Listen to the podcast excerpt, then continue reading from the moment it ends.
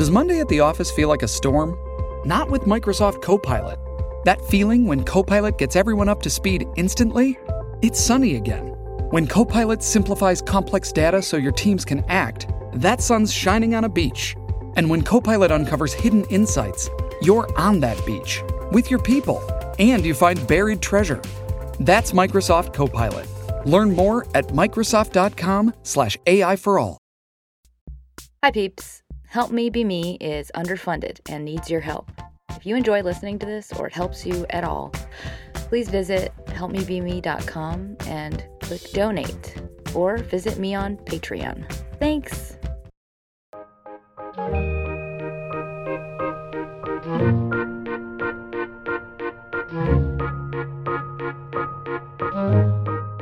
Hi, friends. It's Sarah May, and this is an episode all about sibling rivalry. This one's a request. It's for anyone who has a super tumultuous relationship with a sibling, and maybe it defies all logic as to why they are so fucked up. So, this is to give you context for a lot of the common sibling issues and also some tools for dealing with your sibling in a way that keeps you safe and firmly balanced on the ground. So, just a heads up, I'm talking mostly about adult sibling rivalry, though you might gain something from this if you're listening because of your kids. So, I'll touch on some of the reasons that this is formed early on.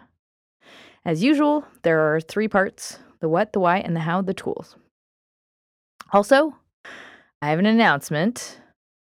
I got knocked up. I'm pregnant. So, um, that means nothing for you guys other than you might hear me running out of air on my podcast lately. If not, yay. And that's why. Um, and no, I don't plan on retiring my show. I'm one of those girls who wants to work forever. However, I will probably be trying to figure out how to navigate the recording sitch so um, hopefully you'll stick around with me through that experiment when things get gnar. I do have strategies in mind, things like smaller increments, maybe some messier recordings, maybe some occasional crying. I don't know. To be seen. At the very least, you will get some wicked new content out of it because, uh, as you know, most of my inspiration comes from personal experience. So there's that. So, anywho, here we go. Part one The What. Siblings who fight, who feel intense jealousy toward one another. And this might have started early on in life or could have started just as an adult. So, regardless, the dynamics are usually present throughout your relationship, um, and just sometimes they come out more strongly. Sibling relationships are usually the longest relationships of our lives. So, it can be excruciating to be in a tense painful one because it's like you're bound to them. It's not like you could just cut them out of your life. I mean, you can, but it just it's a lot harder. So when it's during childhood, sibling rivalry is pretty overt. Depending on the age difference and cultural norms, you might find that you're fighting in extreme or violent ways. Like it's very obvious. Alternately, you also might be competing for love. And this is kind of a painful reality for both of you because you don't want to have to compete. You also probably don't want to outshine the other. But at the same time, you desperately want and need love and affection from a parent. So it's like a universal sibling catch 22. And this is in itself often the impetus for the conflicts we have with our siblings getting the love we need. And how we fit into the family equation is kind of how these dynamics are set up because it's very much based around the feedback we get from caregivers. And caregivers, being flawed humans, will unconsciously use their children, like triangulate their children, uh, kind of play them against each other, like involve one of them in a triangle to try and, you know, they basically build alliances and create power structures to solidify themselves against their partners or sometimes against another child. It's like they are, you can think of parents like kids themselves. And children do the same thing. So often they use their siblings as points of contrast or ways to leverage themselves. It's all one big melodrama. And it's a lot of the time so below the surface that it can feel very confusing and hurtful, and you won't know why, but you'll feel shitty. If only there was enough, love and maturity to go around, all siblings might, in theory, get along.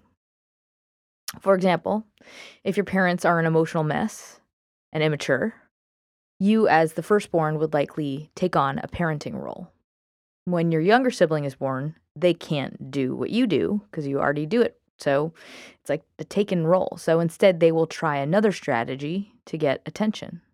For example, they they might be become like the helpless infant, and that will in in the eyes of the eldest be seen as like they're getting an unfair amount of attention and they didn't earn it. But the the way they're earning it, just the language is different. In many ways, certain kinds of attention are easier for certain people to to fight for and also for certain people to give. Like it's easier to know how to relate to a baby than it is to relate to someone that's smarter than you. It all depends on your particular caregiver's strengths and or voids and or insecurities. And a lot of those you won't even know about when you're a kid. You have no idea. You don't really get to know your parents as, you know, full human beings outside of just their they give me food, you know, until you're an adult. And then you can kind of see how small and, you know, not that smart or not that strong they are. They're just regular people. So these strategies we employ as children also give us feedback, um, each of us feedback about who we are in the world. It's like our first world experience. It's it's our tiny little mini world that is the home. And that role shapes more than just us. It shapes and, and doesn't just like affect the family. It becomes how we operate in the world and in our relationships moving forward.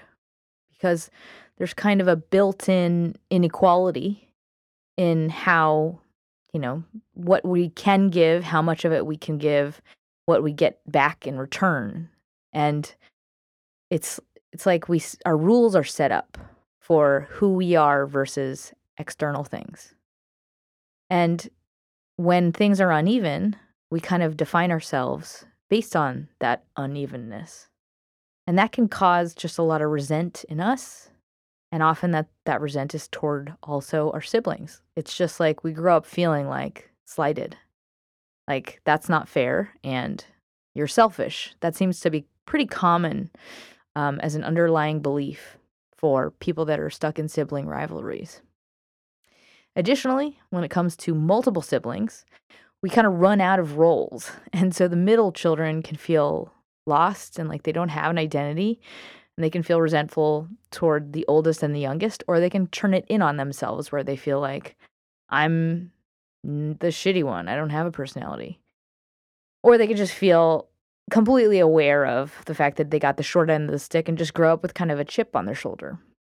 And when there's a gap in generation, oftentimes the youngest siblings get like a unique and sometimes better experience with their parents.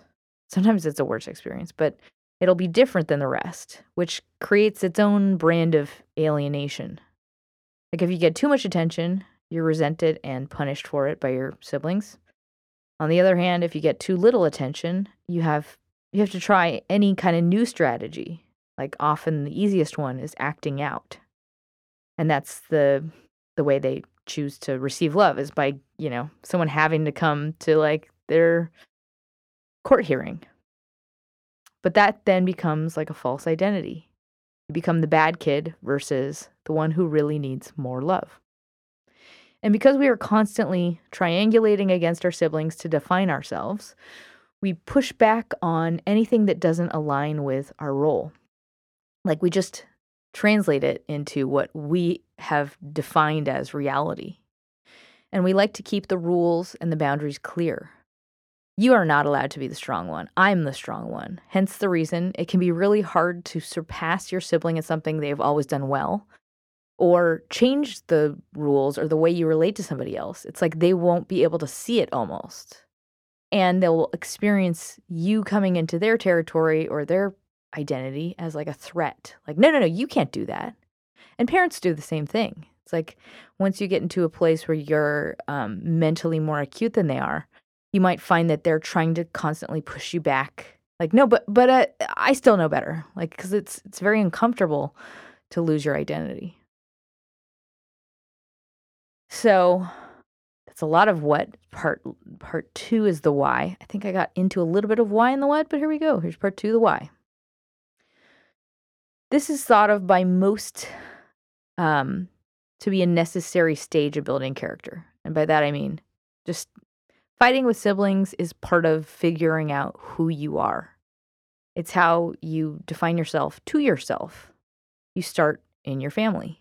It's how you can tell this is me versus the other kid who's similar to me. You get feedback and you start to like kind of practice who you are, test your, you know, your skills out. You test out lying on your siblings. You test out acting on your siblings. You build your own particular brand of contrast um, because you have this person who is similar to you in all of these ways. It's like this, think of it as like a warped mirror to ourselves. We are prone biologically toward kindness because it promotes our genes. And we happen to share 50% of our genes with our parents and our kids and our siblings. However, we also need to compete biologically.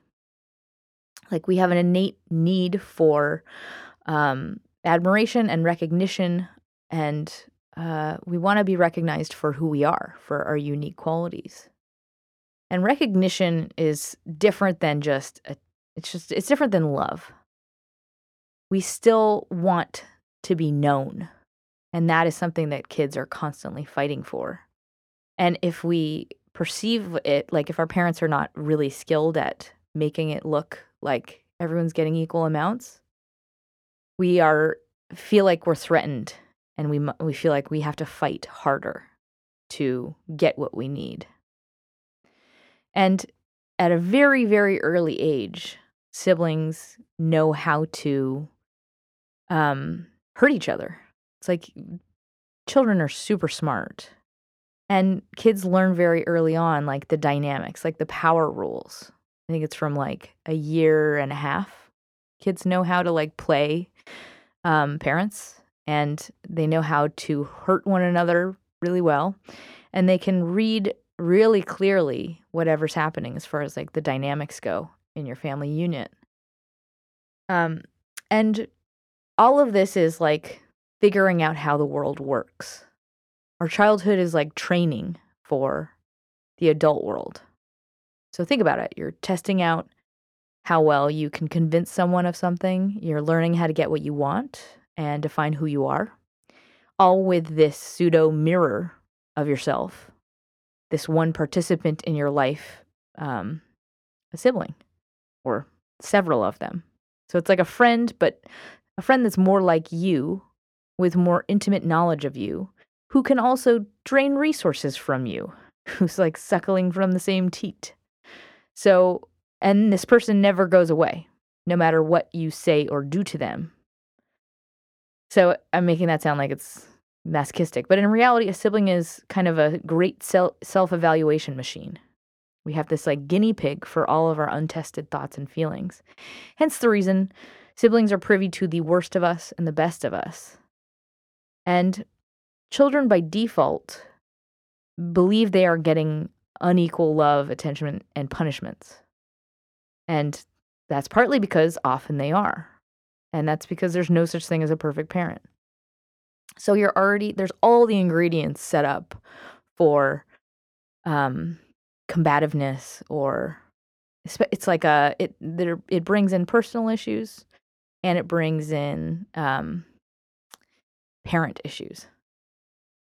Not to mention, uh, you're at a stage where you're trying to figure out how to cope with all sorts of very, very big and scary needs.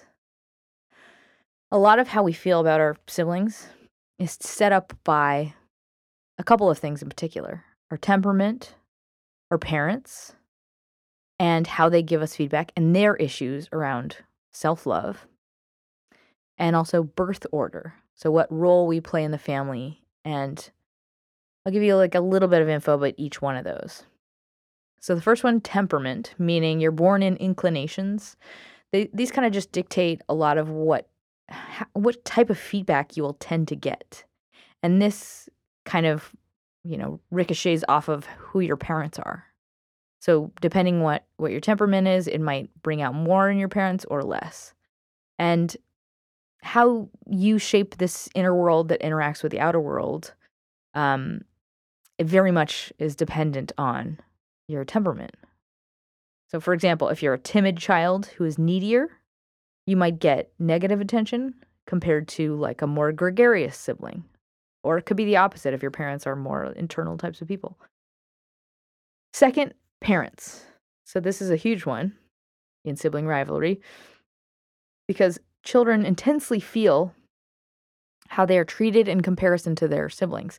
So, when a parent shows more love to a sibling, that is taken out on the sibling relationship. It's like the easiest way to vent that pain is onto a sibling. Often. And how well a parent can give equal love is really dictated by what stage they are at in their own personal development, how stunted they are, and when they have you. Like how they give us feedback in the context of their own lives has a lot to do with where what the shit that they're they're going through. So if you are born in a certain context in their life, like let's say your parents are going through a divorce, you might experience their love much differently than your sibling who was born when they were newlyweds. And that's kind of translated into a belief system you exhibit about yourself and how you respond to them and how you respond to your sibling. And if your parents are stunted at a certain age emotionally, often they will employ tactics of control according to how emotionally stunted they are. Like they people draw on the skills they were given by their parents. So you might feel like your parented your parents are similar like you and your siblings are like a doll set. So they'll do tactics, you know, to play you against each other. And a lot of the time also parents are strategically trying to level the playing field according to how they perceive, you know, weaknesses and strength strengths. So like if they see you're the strong one, they might push you down to try and help the weaker sibling out. But on the receiving end, it's like being punished for competence or like not being loved. It also has a lot to do with the power dynamics in your family. Like when you certain parents triangulate to certain kids and like you kind of feel like an innate need to uh, align yourself with one of them over another one usually it's the one the parent that needs you. So often those alliances kind of dictate our allegiance and how we decide to you know connect to another member of the family.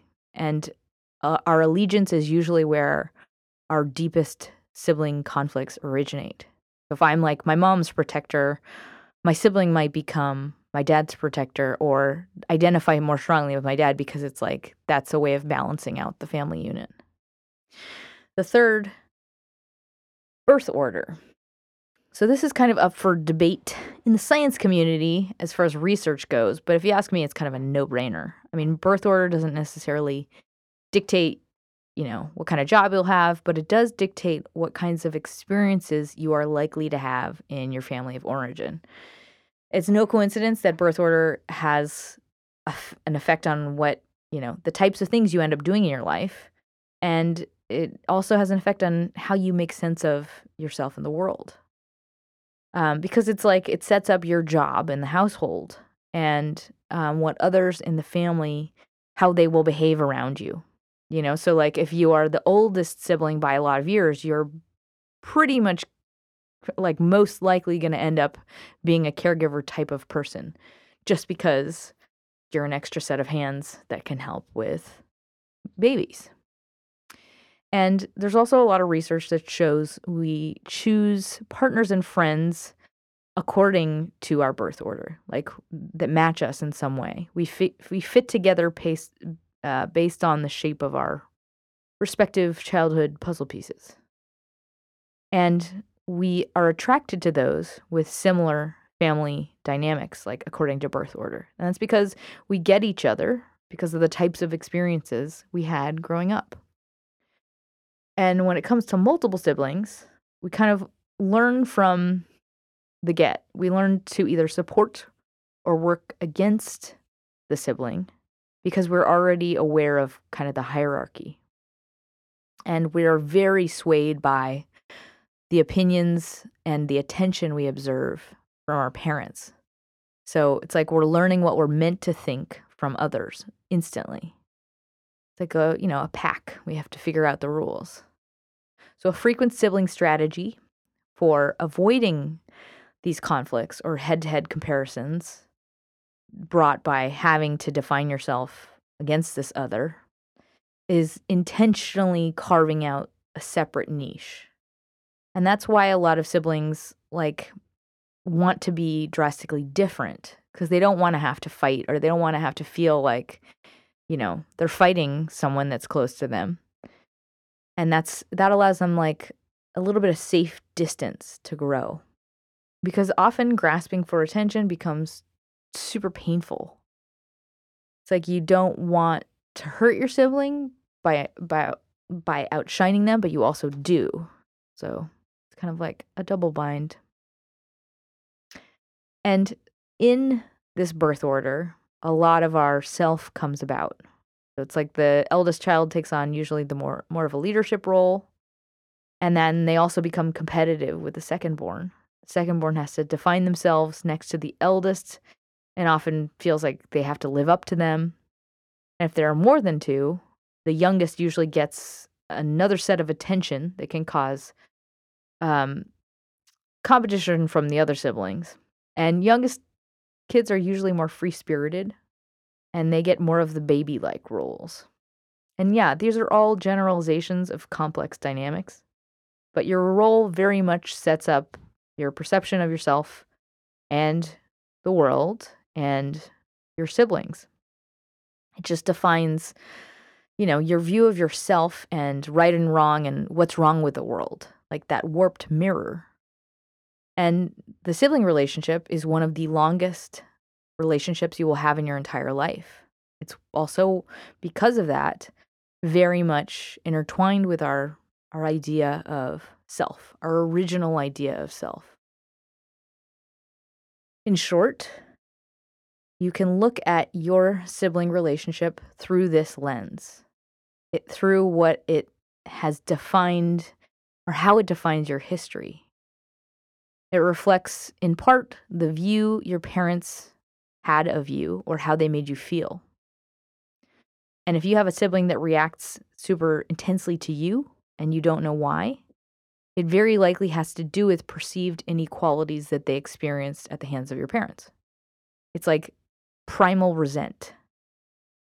It's because it's tied to identity and it's tethered to all of these other relationships we have with, you know, our sense of the world. So it kind of muddies this bond. So if you have a really painful relationship with a sibling and it's because it's not because of, you know, just something like personality disorder or addiction problem, it's likely because of what they are connected to in your past. It's like they're attached to this older self or these older feelings. And that is what is brought up in you and partially reinstated when you are around one another. Old relationships can force us into an old and painful groove, and it'll be really hard to see yourself or act like yourself when you're in that groove again. It's like you think it's like putting on an old filter called not fair. Which is why a lot of siblings if you have a bad relationship with someone, we often take personal offense to who their a sibling marries.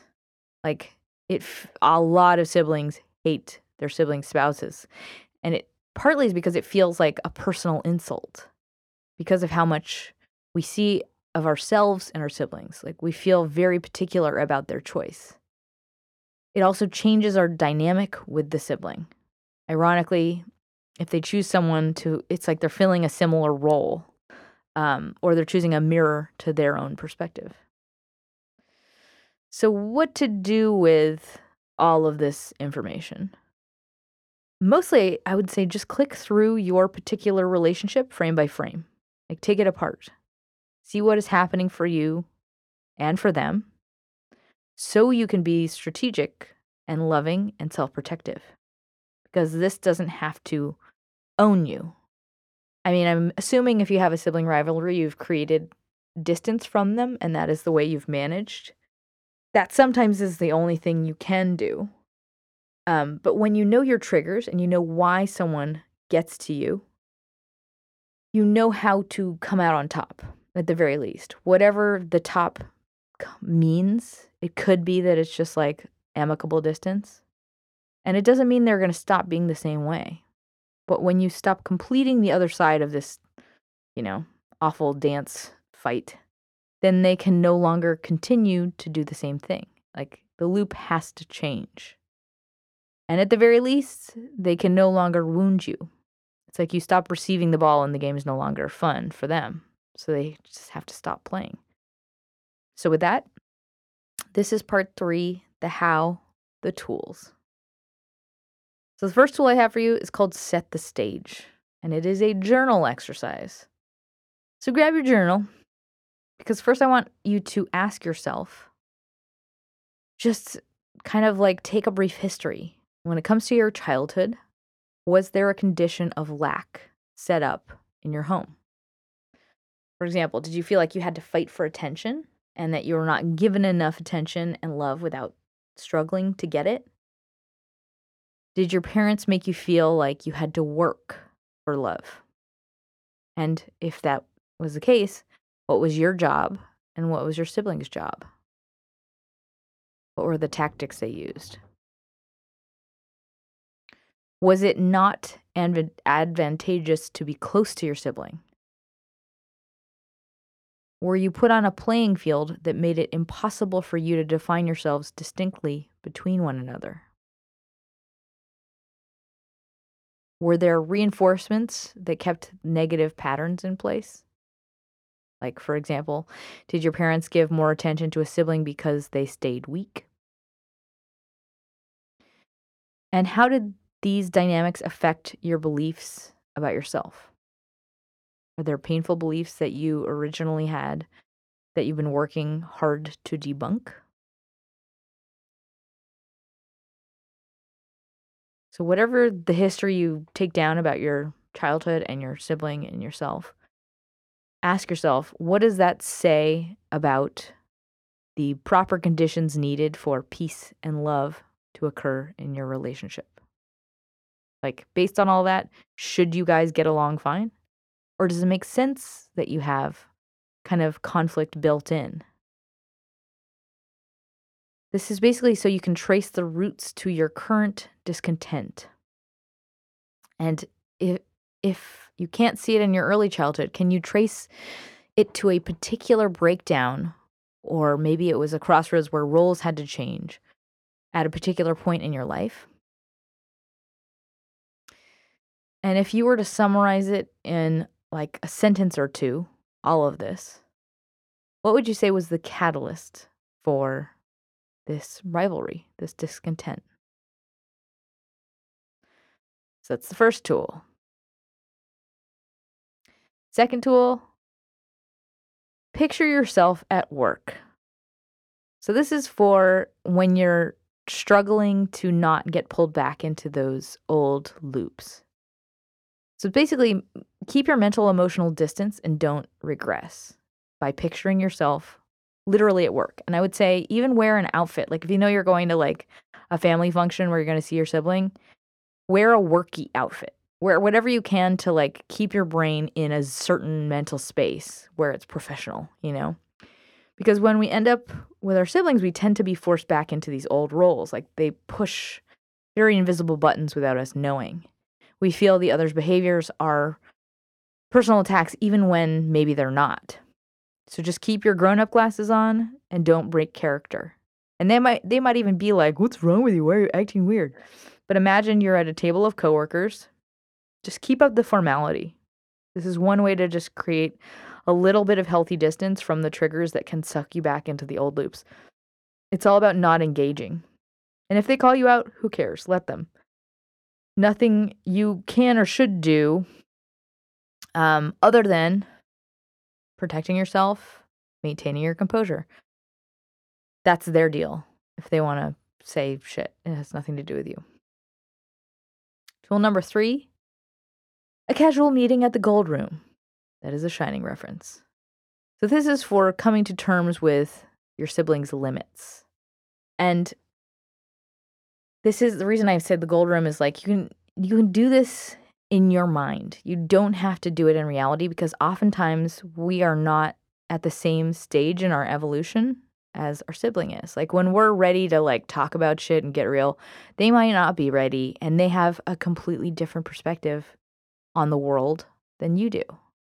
So this is just a conversation you can have in your mind with your sibling and see what see what they say. I, th- I have a feeling you'll be able to tell a lot more about them just by mentally allowing them to respond in their own voice.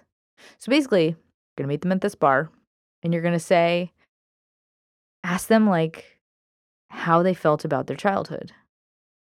See what they saw as their advantages, their disadvantages, and what they envied about you, what hurt them the most, what they wish they got that they didn't get. And basically try on their shoes, see what they felt, and including what they believed that you didn't believe. The reason being is you can you can get to know a lot of how you guys are different and where your values don't apply to them. I think a lot of the time when we're like frustrated with a sibling, we're like, why are they crazy? Why don't they see all of these things that I see? Because you assume you had the same experience because you grew up in the same household. But their life is very different than yours because their role is different and because the way they dealt with things was different. So it's like you're trying to not see them as evil or idiotic, but rather just a very different person. They are a product of their particular conditions. It's not in spite of you, you know? So just, yeah, have this casual conversation, ask them about, like, you know, who they sided with, what experiences meant the most to them, what hurt the most, what was the hardest for them, and see what you can arrive at. So, one important point to remember is that they had to survive as well. And a lot of the time, we do what we need to, and it can, people can live with a lot of guilt. And they will, if they're incapable of looking at that guilt, they will push it down and they'll put on an exterior of back off. No, I'm totally justified. No, fuck you. I'm the smart one. So if you find that your sibling has a veneer like that, and you know that they hurt you a lot and they were, you know, allied with, they had an alliance with your parents and it was very painful for you, there's likely a, a thicker skin because of guilt that they can't look at. It's very uh, intense. It, it unravels a person. If the trauma is great and they were the one that did terrible things, it sometimes is it's too scary and too difficult to go there. So it's not because it doesn't exist. It's likely because they're too weak to go there. And I know that doesn't give you much consolation. It's like, well, fuck. But eh, just for your, just for you to know, whatever that's worth. Tool number four big snowball takes little snowball. This is just remember to always be the big snowball. Whenever you're interacting with a sibling that gets to you, just you're always coming from the bigger position, no matter what. Always think tact. Think think of like a way to to always own the scenario, pre-plan, and play out all the things that are going to happen and always come from a state of like the bigger one, the person that's got the upper hand. And that includes disengaging, practicing non reactivity. It's like, you know, when you're happy and you're in love and it's sunny outside, it's like a person that's like, you know, cusses at you on the freeway has no effect on you because you are whole, because you feel good about yourself. Nothing can touch you. So truthfully in the in any scenario with a sibling that even if they are th- like slinging mud and trying to be so belittling and saying all the things that, that normally get to you, if you can just respond with non reactivity and kindness, it will always result in you winning, no matter what. Even if they're like, you know, continue to spew the bullshit they always spew. It's like killing them with kindness, but with uh minus the motive to kill them with kindness. It's like just start with the goal to come from a place of maturity and love and not to engage and just stick to that. Keep coming from love and do not engage with the negative because that's how you you get pushed lower than who you are. No matter how they respond, just respond as if you are totally not angry and not needing to pull them down. And you'll find that like it just makes someone madder and madder, you know? When they can't engage you in like a, a low battle, it's like it is one of the most powerful ways to not only honor yourself and act as yourself, but not get pulled into bullshit loops that you know are not worth engaging with. Tool number five. What's your problem? The sibling filter. So a lot of uh, we we wear a lot of our baggage from childhood. We wear like our our resents and our pain from childhood as adults. And we often are trying to get things from childhood from our adult relationships. So we're still playing out these loops of like, when are you going to finally listen to me? When are you going to finally stop putting me down? Or when are you going to finally see me? Like these are the things that we repeat in our, you know, our romantic relationships. Like, but why don't you see me? Why don't you understand me? Or like, how come you don't love me unconditionally? These are all these very old loops. Um, and so this exercise, I want you to kind of put on a pair of special X-ray glasses next time you're with your sibling and they're being annoying and siblingy. Kind of put on these X-ray glasses and look at your sibling from this vantage point of what are what's their loop? What's the thing that they are repeating? What's their gripe? What's the problem that they keep repeating and they keep asking for through their behavior? Um, and kind of try and trace back based on their life experiences, whatever they lacked, um, what is coming about for them and continues to come about from them? What's their go to MO? Because that will manifest itself. It'll explain to you a lot of how they see you, like how their views are founded of you has a lot to do with whatever their unmet need loop is. And I would say journal, write down like kind of a concise statement um, about, you know, the thing they do to you that's annoying and how that manifests in your relationship. Because you can pretty clearly deduce their specific backstory and where their blind spot, spots are compared to you. And the whole reason to do this is just for you to know they're they are blind spots. It's not that they're spiteful. It's ju- it's just where they're stuck or where they can't let go of some, you know, unmet need. And that is not personal. It's very much just because of the stuff that happened to them. You don't have to feel that as an expression of you. It's more than anything it's like it's sad that that is something a blindness that they have you know? And it's not a reflection of your personal lacking.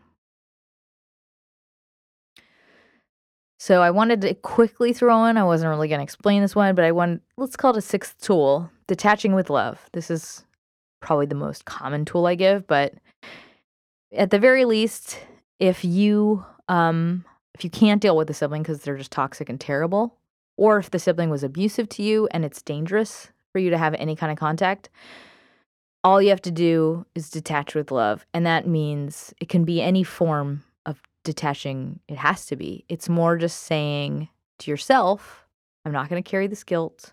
I'm not going to, you know, feel like I have to have a toxic relationship in my life.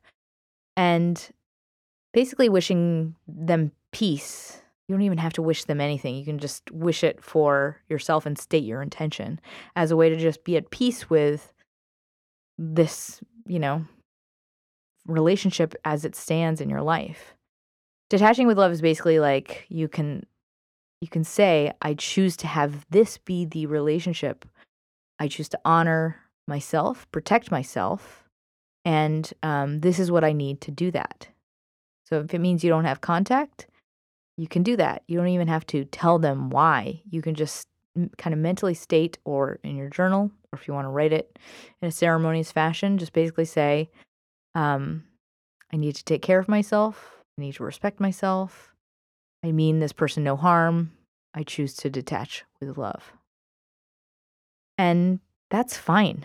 There's nothing wrong with doing that. And you don't have to have a relationship with a sibling, especially if it's not helpful or loving for you. That's just something that I want you to be allowed to choose in your life. So before I close, I want to thank my latest sponsors, Lindsay and Jessica and Marianne, and to all of my continual monthly sponsors. I love you all very much. Um, and in closing, Know that you and your sibling both got to where you are because of some specific dynamics and the fact that you are, you know, closer than most humans um, are genetically and also in just your life experience. So some of the dynamics of self are overlaid onto this other person and vice versa. You also had to build yourself and your identity kind of around this other person, which causes an innate power struggle. And one person will always be kind of fighting to not be in the lesser or meeker role. And you can't both be the same type of person. So that's one reason you might just have inherent conflict. And I will say, sibling relationships are not fixed. They change and they mature dramatically in adulthood. So definitely don't write it off. If you're if it's not the way it should be now, know that you will go through many reset button kind of milestones in your adult life. And you will, in those times, get the opportunity to see one another for the first time outside the baggage. It's like you get to see for the first second, like, oh, wait, you're an adult. I'm an adult. You lose that old overlay. Just things like you know, that redefine the world to you. So things like a death, a birth, a marriage. So stay open and look for those happenings as opportunities and use them. Use them to open up something new and start a different kind of conversation from a different place. Because you might be surprised by who you discover. I hope this helps, and I send you my love and don't forget to smile.